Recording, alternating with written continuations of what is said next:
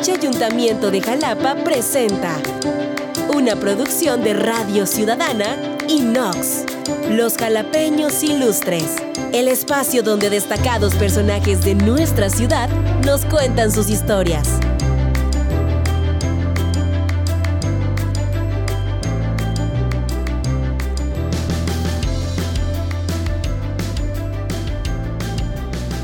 Y en este episodio de Los Jalapeños Ilustres, ya el número quince de, esta, de este serial que estamos aquí realizando en Nox, yo le agradezco muchísimo a alguien con quien tenía yo muchas ganas de platicar, porque realmente está haciendo cosas espectaculares, está haciendo cosas increíbles y, y aparte cosas que no, no se ven y que no es común conocer a alguien que se dedique a este tipo de situaciones. Yo le agradezco mucho a Sergio Jiménez, que...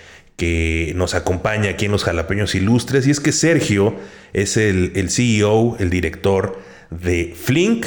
Flink es una empresa de FinTech que es eh, pues una nueva forma de, de acercarse a, a la banca, una nueva forma de acercarse a la parte económica de lo que todos hacemos en un banco. Pues Sergio eh, lo, ha, lo ha logrado hacer de una forma muy padre, de una forma muy, muy llamativa y sobre todo de una manera eh, que está jalando cada vez más y más y más gente eh, eh, en nuestro país y los está llevando a, a llevar a, a manejar sus cuentas, a manejar su dinero de una forma pues diferente de, y muy divertida. Sergio, ¿cómo estás? ¿Qué tal, Amado? Mucho gusto. Gracias por, por la invitación.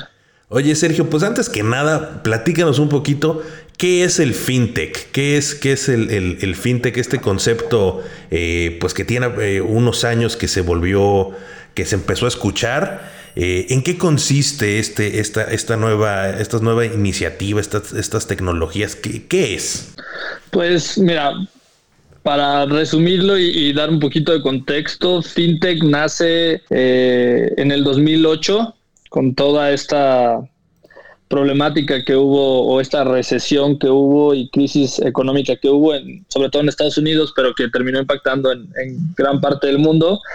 Eh, y lo que, lo que hacen hacer fintech es justamente eh, usar toda la tecnología que existe hoy en día para ofrecer servicios financieros mucho más eficientes, eh, mucho más enfocados al cliente y sobre todo Eh, que pudieran agregar valor en el día a día de, de cada una de las personas, ¿no?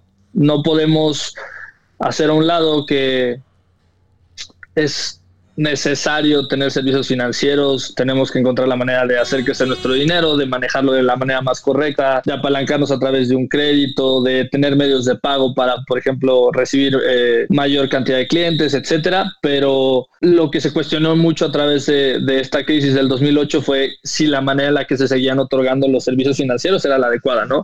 Si nos vamos a ese entonces, en realidad los servicios financieros no habían cambiado mucho, ¿no? En los últimos sesenta, setenta años seguían siendo lo mismo, tenías que ir a una sucursal, en una sucursal firmar un buen de documentos, hacer fila, etcétera, y en realidad pues la tecnología ya te permite hacer otro tipo de cosas, ¿no? Entonces, de ahí parte eh, o se hace el nacimiento de fintech y digo, el mismo nombre eh, lo dice, ¿no? Es finanzas más tecnología. Eh, claro. Entonces, Eh, de ahí, te digo, parte todo esto y empiezan a haber las primeras iniciativas de digitalizar algunos servicios, empiezan a existir estos medios de pago conocidos como los que puedes comprar en el Oxxo tipo Clip o esto, que lo que permite es que cualquier persona pueda cobrar con una tarjeta.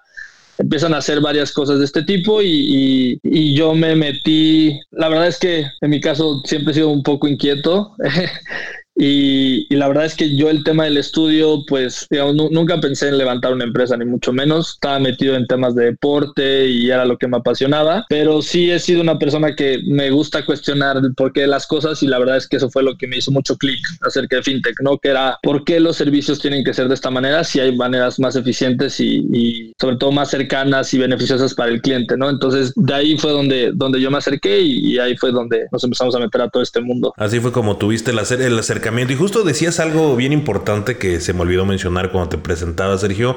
Tú, tú antes de estar eh, en, en este rollo en, de, de, de emprender, de ser un emprendedor de, de la tecnología, de las finanzas, pues tú te, tú te dedicabas eh, al deporte, ¿no? Tú, tú practicabas, si no me equivoco, tenis. y, y, y, y tengo entendido que eres un gran tenista, un, un, un gran jugador, y, y de repente dices, le, le voy a hacer, voy a hacer un, un, un cambio, me voy a dedicar, voy a, a, a emprender. Y, y ¿cómo fue eh, este cambio? ¿Cómo fue en tu vida hacer este cambio? ¿Cómo fue iniciar? Pero sobre todo, eh, ¿cuáles fueron los retos? Porque no debe ser fácil, eh, evidentemente, empezar una empresa de cualquier tipo, pero una empresa de tecnología y de finanzas requiere no solo, eh, además de, de, de un capital, necesitas un recurso humano, necesitas gente que te ayude de una manera eh, muy, muy, muy, muy especializada, muy profesional. Y, y tú aquí en Xalapa inicias este, este proyecto Con, con gente. ¿Cómo fue, cómo fue esa génesis de, de lo que después se convirtió en tu, en tu, en tu proyecto? ¿Y cómo surge el nombre este, ¿no? de Flink? Sí, este, pues fue un, una travesía, un vía crucis bastante divertido, pero eh, yo estaba estudiando en, en la Náhuac, eh, estaba por terminar la carrera, ya estaba en el penúltimo semestre, y al mismo tiempo... Eh, Estaba en el equipo de fútbol, en el equipo de tenis, y eh, comencé a trabajar en, en una empresa familiar que era una SOFOM, que son empresas que se dedican a dar créditos. Eh, ahí empecé a, a trabajar, y desde que me metí ahí me di cuenta que mientras yo estaba en el celular y podía chatear y hacer muchísimas cosas a través de WhatsApp, Facebook, eh, Instagram, etcétera, yo veía que la gente llegaba a solicitar un crédito y tenía que llenar una forma gigantesca, eh, se tardaban más de una semana en darles tiempo de respuesta para, para otorgarles, bueno, autorizarles o, o negarles un crédito, eh, y veía que muchos procesos eran eh, totalmente manuales, o sea, la verdad es que bastante rústicos, y que eso también afectaba en temas de eficiencia a la empresa, terminaba afectando directamente la experiencia del cliente a la hora de solicitar un crédito, porque hay veces que necesitas el crédito por, no sé, por alguna emergencia o cosas así, y también creo que eh, pues se prestaban muchísimas interpretaciones, ¿no? De, de querer sacar provecho en, en cada uno de estos procesos que te comento en una, en una financiera. La verdad es que me puse a investigar y me di cuenta que en otras partes del mundo ya existían plataformas que te podían otorgar un crédito en menos de cinco minutos, hacían un score Eh, en la parte del back, o sea, en la parte trasera, súper rápido, etcétera, y, y me llamó muchísimo la atención. Eh, a raíz de esto, eh, me fui un fin de semana, tenía unos amigos aquí en Ciudad de México que ya trabajaban en, tenían su propia startup, que era de educación, eh, y les platiqué más o menos lo que tenía una idea, que era desarrollar una plataforma de crédito.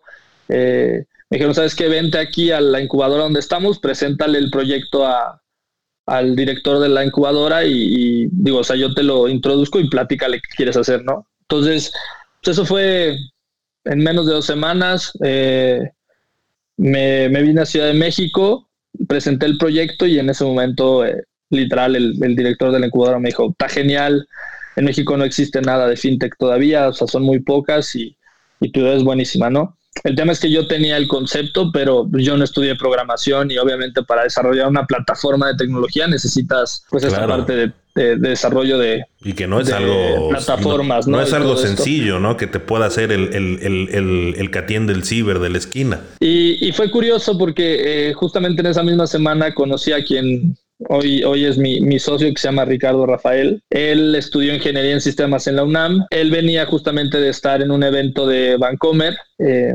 presentando un proyecto igual de finanzas. La verdad es que nos presentaron por un amigo en común. Le dije, oye, pues yo quiero hacer esto. Y me dijo, ah, pues yo tengo esta idea. Y la verdad es que hicimos clic y empezamos a trabajar. En un principio éramos dos personas nada más. De ahí se agregaron otras dos. Éramos cuatro desarrollando esta plataforma de crédito, que la verdad era bastante interesante. Tú entrabas a una página, solicitabas un crédito y en menos de cinco minutos te podíamos decir si te lo otorgábamos, si te lo dispersábamos a tu tarjeta de, bueno, esa era la idea, a tu tarjeta ya de, de banco, pero teníamos, digamos, una manera diferente de medir la confiabilidad de la gente, ¿no? No, justamente lo que te decía, queríamos retar el status quo de las cosas y, por ejemplo, para solicitar un crédito con nosotros no checábamos buró. Eh, la idea es, eh, la idea era checar toda tu información de redes sociales, ver qué tan confiable eres, eh, checamos promedio de likes, la primera publicación, la última, cada cuánto publicabas, número de amigos, eh, lugares que habías visitado, estudios, y también teníamos algo ahí súper interesante que era checar el patrón de tecleo, eh, que nos ayudó justamente una psicóloga que nos decía que, por ejemplo, cuando tú estás llenando un cuestionario, si la pregunta te la sabes, pues lo contestas súper rápido, ¿no? Si yo te pregunto,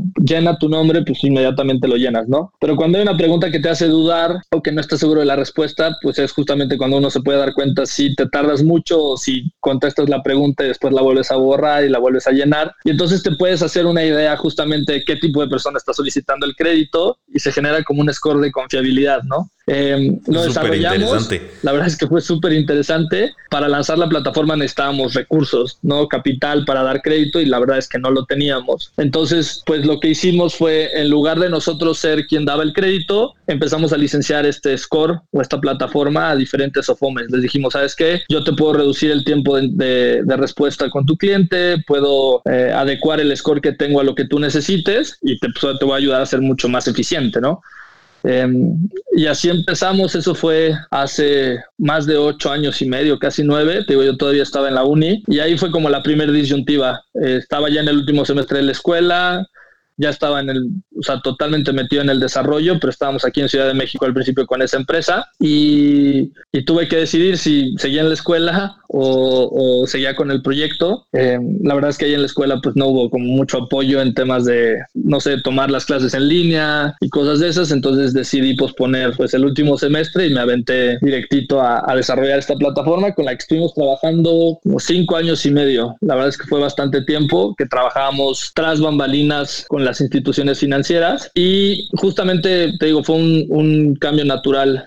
Eh, nos quedaba claro que el tipo de servicio financiero que existía o que existe hoy en día todavía en, en gran parte de, de los bancos, pues no satisface las necesidades de la gran mayoría de la población, ¿no? Eh, y, y creíamos que a través de una plataforma se podía ofrecer servicios financieros de una manera mucho más rápida, mucho más barata y con una mucho mejor experiencia de cliente, ¿no? Entonces, eh, lo que hicimos fue vender esta, este software. Lo vendimos a una empresa, o sea, la plataforma, y con ese dinero empezamos a desarrollar Flink. Eh, Flink es, es una app, es una, una alternativa bancaria, es, es un banco digital. Eh, y pues lo primero que hicimos fue desarrollar, te digo, esta app alrededor de los grandes problemas que veíamos que tenía pues una gran parte de la población a la hora de querer acercarse a un banco, ¿no? Desde qué tan difícil o fácil era abrir una cuenta de débito, qué herramientas te daba el banco para manejar tu dinero, qué tipo de relación tenías con el banco, qué te cobraba, qué no te cobraba, por qué te lo cobraba.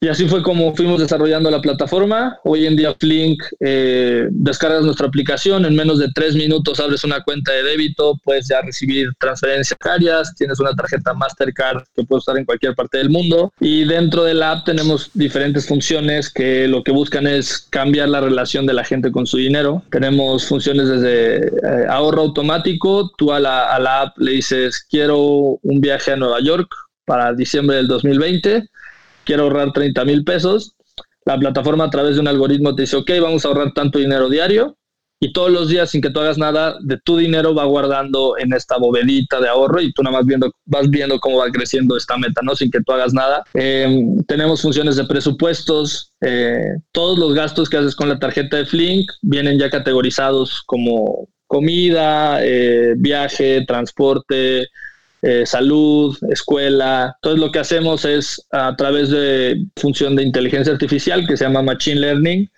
eh, estudiamos el comportamiento del cliente y te hacemos propuestas para que te mantengas en un presupuesto mensual y no gastes de más. Tenemos funciones para transferir sin, sin usar número de tarjeta o clave, solamente con el número de celular, pago de servicios, puedes pagar cualquier servicio desde la app. Y también tenemos una función que lo que hace es eh, dividir cualquier compra que hagas con la tarjeta o en la app, eh, dividirlo con cualquier persona, ¿no? Vamos, yo voy al súper, compro lo, lo mío y lo de mi roomie, son mil pesos, veo el, el cargo, lo hago, lo hago split y se lo mando a, a mi roomie, le digo, son quinientos tuyos, nada más le llega una notificación y, y le dices, le debes quinientos pesos a Sergio de, del concepto súper. literal nada más le da clic y ya me paga, ¿no? Entonces, la verdad es que empezamos a desarrollar una plataforma que está pensada justamente en, en agregarle valor a la gente, y la verdad es que ha sido bastante difícil claro. la creación de la empresa, pero la, la recepción de la gente ha sido, ha sido fantástica. Oye, oye Sergio, la verdad es que suena, aparte de, de, de que suena a algo que, que, que, que conlleva un, un esfuerzo bastante, bastante especializado, bastante elevado, Eh, una de las cosas que, que me llama la atención es, es, es que también suena como algo extremadamente divertido, extremadamente eh, innovador, porque como bien dices, ¿no? Los bancos, digo, en el, en el dos mil ocho no habían cambiado en sesenta años y creo que ahorita en dos mil veinte no han cambiado en setenta, ¿no? Agrégale doce años más, eh, no han cambiado mucho. Eh, los que usamos, los que vaya, de, que tenemos que usar la banca electrónica o, o la aplicación de nuestro banco tradicional, pues sabemos, ¿no? Que es prácticamente este, como si estuvieras hablando con un ejecutivo del banco, ¿no? Así serio, formal, que no te da mayores este, facilidades o flexibilidades o que no se va adaptando a ti. Y es una es algo bien padre. Y, y, y algo que yo te preguntaba fuera del aire y que me gustaría que lo, lo, lo pudieras platicar aquí es, es como romper este mito de, de que el fintech o, o aplicaciones como, como la de Flink, como este...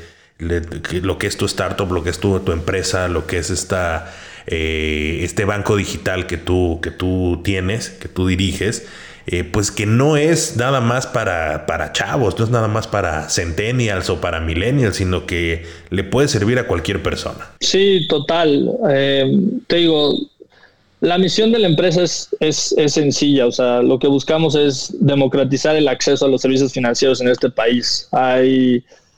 Más de cuarenta por ciento de la población no tiene acceso a servicios financieros básicos como una tarjeta de débito. Eh, y, y de ese sesenta por ciento restante, digamos que solo uno de cada diez está contento con el banco en el que está, ¿no? Eh, entonces hay, hay un mercado gigantesco que se puede atacar a través de, digo, ofrecer un servicio mucho más sencillo, más fácil de usar, mucho más barato y que justamente te agregue valor en cada situación en la que tú estás, ¿no? Por ejemplo, en nuestro caso no cobramos absolutamente nada, la plataforma es totalmente gratis, no hay costo por manejo de cuenta, por apertura, no hay saldos mínimos, no hay costo por transferencias interbancarias y, y créeme, o sea, tenemos eh, a día de hoy poquito más de doscientos diez mil clientes en la plataforma. Eh, Hombre. Y nos llegan, nos llegan mensajes todos los días de, pero ¿cómo no cobran nada? Este, es que todos los bancos cobran. Eh, ¿Cómo puede pasar eso? Y la verdad es que es muy sencillo, ¿no? Nosotros no tenemos que mantener una, un costo operativo gigantesco como el de los bancos porque no tenemos ninguna sucursal, ¿no? Todo es a través de tecnología. Sí. Y, y si lo piensas de esta manera, el costo de hacer un envío de correo es cero. Y eso es justamente lo que sucede en nuestra plataforma, ¿no? Todo es flujo de información a través de, de, de una plataforma tecnológica y por lo tanto los costos son, los costos operativos son bastante bajos. Claro. Y, y justo ahorita, Sergio, que creo que, que estos, estos tres meses de cuarentena que llevamos en el, en, en el mundo, si algo nos ha enseñado es que la tecnología eh, está aquí para acortar esas distancias, está aquí para facilitar todo este tipo de, de situaciones que pues antes eran un poquito más eh, mecánicas y que hoy son totalmente digitales y que así se facilita y nos facilita, ¿no? la, la vida a todos y, y es algo padrísimo eh, escuchar eh, gente como tú, pues jóvenes que están innovando y que están haciendo y generando un valor para la sociedad, para tu comunidad y es algo padrísimo. ¿Cu- cuánta gente... Eh, compone tu equipo? ¿Cuánta gente está en, en, en Flink? Porque como bien dices, ¿no? Uno piensa en un banco y, e inmediatamente pues, piensa en estas torres gigantescas allá en, en Santa Fe o, o sus sucursales en, en las ciudades este, con cientos o miles de empleados y, y pues ustedes no, y es un banco con, con cientos de miles de usuarios y, y, y, y como bien dices, lo han manejado todo con un, con un equipo muy pequeño. ¿Cuánta gente compone Flink? ¿Cómo es el equipo de Flink? Porque además el, el, lo que yo veo en redes sociales, Flink parece más como una agencia de publicidad, como un este, como si estuvieras en las oficinas de Google, de Facebook, que, que, que un banco, ¿no? Como te lo imaginas, ¿no? Creo, creo que, o sea, ahí hay dos cosas importantes. La primera es, te digo, estamos desarrollando servicios financieros que hacen clic con lo que la gente necesita hoy en día, y eso va también o conlleva la parte de desarrollar también un branding y una marca que, que se adecue y le hable a la gente como le debe de hablar, ¿no? En temas de comunicación. Si yo pusiera o Flink se dedicara en temas de, de contenido a hablar acerca del C A T y de porcentajes y cosas de eso, lo único que haces es seguir asustando a la gente acerca de, del manejo de su dinero, y creo que no es el caso, ¿no? En el tema del equipo, eh, la verdad es que el equipo ha crecido en los últimos tres meses y medio bastante. En enero éramos veinte personas, al día de hoy somos cuarenta y seis. Para nosotros ha sido un brinco súper alto, pero la demanda cada vez es mayor, y ahorita desarrollamos un nuevo producto que la verdad es que no existe en, en ninguna parte de Latinoamérica, y ahorita te platico un poquito de qué se trata, pero el, la composición del equipo es totalmente diferente, ¿no? Mientras en un banco, eh, digamos, las áreas más grandes van a ser las de cumplimiento, riesgo, servicio eh, y cosas de ese estilo. En nuestro caso, de los cuarenta y seis que somos, la mitad es equipo de tecnología, es desarrollo de tecnología, la parte de aplicaciones, ciberseguridad, eh, backend, que está la parte de la plataforma de la parte de atrás, este, data análisis. Eh, entonces el equipo de entrada está, está compuesto por, por, por personas que normalmente no, traen, no entrarían en un banco. Y en la parte, por ejemplo, de marca tenemos este, diseñadores, este, no solamente gráficos, tenemos... este como personas que se dedican a toda la parte de motion graphics y tres D. Justamente apenas agregó una persona o se contrató una persona y se incorporó hace un mes, y nos platicaba que literal cuando vio el anuncio de que un servicio financiero estaba buscando una persona que se dedicara a hacer tres D y cosas de esas, como que decía, no entiendo cómo un banco puede estar buscando este tipo de, de perfil, ¿no? Claro. Y ya que entró a la empresa, literal dijo, bueno, ahora lo entiendo perfectamente, y pues, pues eso le encanta, ¿no? Te digo, la verdad es que hemos crecido a raíz de no parecernos a un servicio financiero, y creo que, que pues eso nos ha venido bastante bien. No, pues eso está increíble, Sergio, porque aparte, o sea, tú eh, eh, en, en, en cuestiones para cuestiones prácticas y técnicas, pues tú eres un banquero, y, y la imagen que uno tiene del banquero, ¿no? Es con el traje a la medida, eh, todo sí. estilizado acá con...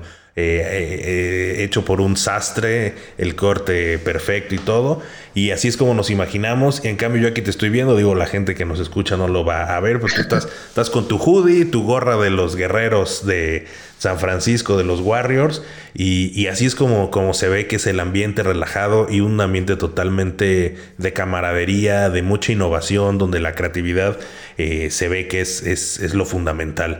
Me decías que, que acabas de innovar, un, estás empezando con un nuevo, un nuevo producto. ¿De, de qué se trata, mi querido Sergio? Pues, digo, siguiendo con la línea de, de la misión de la empresa, eh, que te digo que es democratizar y ser el puente para millones de personas para acceder a servicios financieros.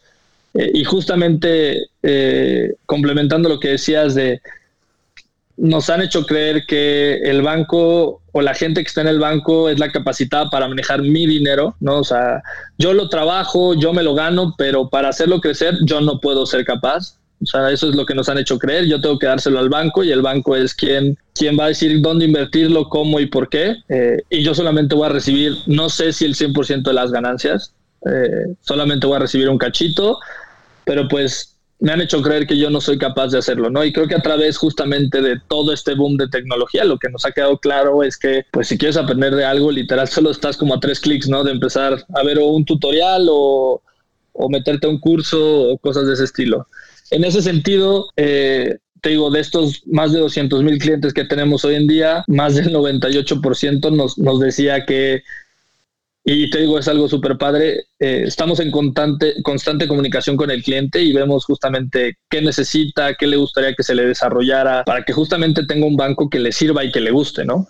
Eh, y lo que nos decían es, la verdad es que siempre me, hubiera, me, me encantaría invertir mi dinero, pero no sé, las plataformas para invertir te piden diez mil pesos como mínimo, eh, o si no, solo puedo invertir en CETES, mucha gente no sabe qué son CETES. O tengo que ir al banco y darle mi dinero a un ejecutivo, y ese ejecutivo va a decidir en qué invertir, ¿no? Dejo de yo tener el control sobre mi dinero.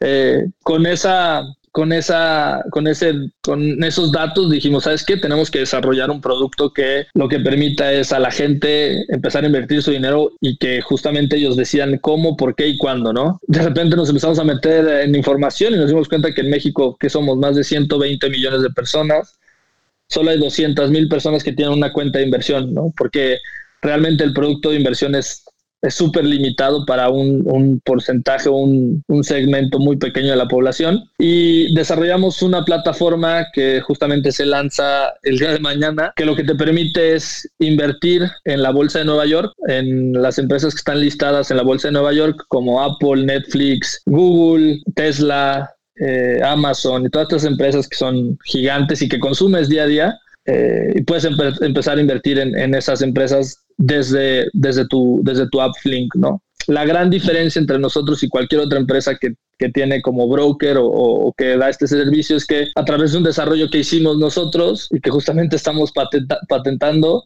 eh, puedes empezar a invertir desde treinta pesos, ¿no? Entonces, si yo tengo cien pesos, los puedo diversificar, no sé, treinta pesos en Google, treinta pesos en Amazon y cuarenta pesos en Netflix. Y yo empiezo a armar mi portafolio, yo en tiempo real veo cómo está creciendo mi dinero o si estoy perdiendo, yo decido cuándo vender, cómo vender. Eh, y la verdad es que es un producto que, que justamente no existe en este país y cuando nos dimos cuenta no existe en ninguna parte de Latinoamérica. Y la verdad es que lo anunciamos en enero que, que íbamos a desarrollar este producto y al día de hoy tenemos más de seiscientas mil personas en una lista de espera para empezar a usarlo. La verdad es que ha hecho muchísimo ruido porque, te digo, es, es la razón de ser del fintech, ¿no? Que a través de la tecnología puedas habilitar a millones de personas a servicios a los que no podía acceder anteriormente. Pues eso está increíble, mi querido Sergio. Oye, ya para allá, ya, ya este, nos podemos estar aquí, yo creo que horas platicando, pero el tiempo, el tiempo es corto. Ya nada más para despedirnos, Sergio, Xalapa, ¿qué, qué, qué, qué significa para ti tu relación con con la ciudad, con tu ciudad donde creciste, donde, donde empezaste este proyecto? ¿Qué, qué, qué significa para ti Xalapa? Pues digo, yo no nací en Xalapa, pero llegué muy chiquito, llegué a los cuatro años creo. Este, y la verdad es que yo tengo muy arraigado, o sea, la ciudad.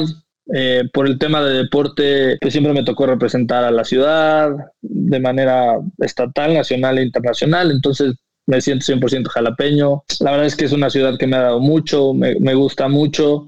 Eh, lamentablemente, para desarrollar una plataforma de este tipo, creo que hay todavía mucho que se puede trabajar. Hay, hay bastante capital humano, pero pues el capital humano prefiere irse a otras ciudades, ¿no? Donde pueda encontrar como diferentes oportunidades, pero, pero creo que es una ciudad con muchísimo potencial, que tiene varias cosas que, que si se pueden a, desarrollar de buena manera pueden ser, de verdad yo lo veo como un, un potencial de un hub de, de muchísimas cosas eh, en temas de tecnología, de desarrollo de negocios, cosas de ese estilo, pero, pero definitivamente es una ciudad que, que aprecio mucho, que, que me, me llevo a todos lados y de verdad cuando alguien me dice dónde eres, no tengo pena en decir soy de Xalapa, Veracruz. La verdad es que es... Es súper gratificante y súper padre saber que pues, representas una ciudad que, que tiene muchísimo potencial, ¿no? Y, y como te decía, como mucha gente muy valiosa y, y, y muchas cosas que, que se pueden presumir. Sergio, pues te agradezco muchísimo estos minutos que te tomaste aquí para los Jalapeños Ilustres. Muchas gracias, Amado, y, y muchas gracias por la invitación. Yo soy Amado Lince y estos fueron los Jalapeños Ilustres. Para Radio Ciudadana, esto fue Los Jalapeños Ilustres. Nos escuchamos la próxima semana.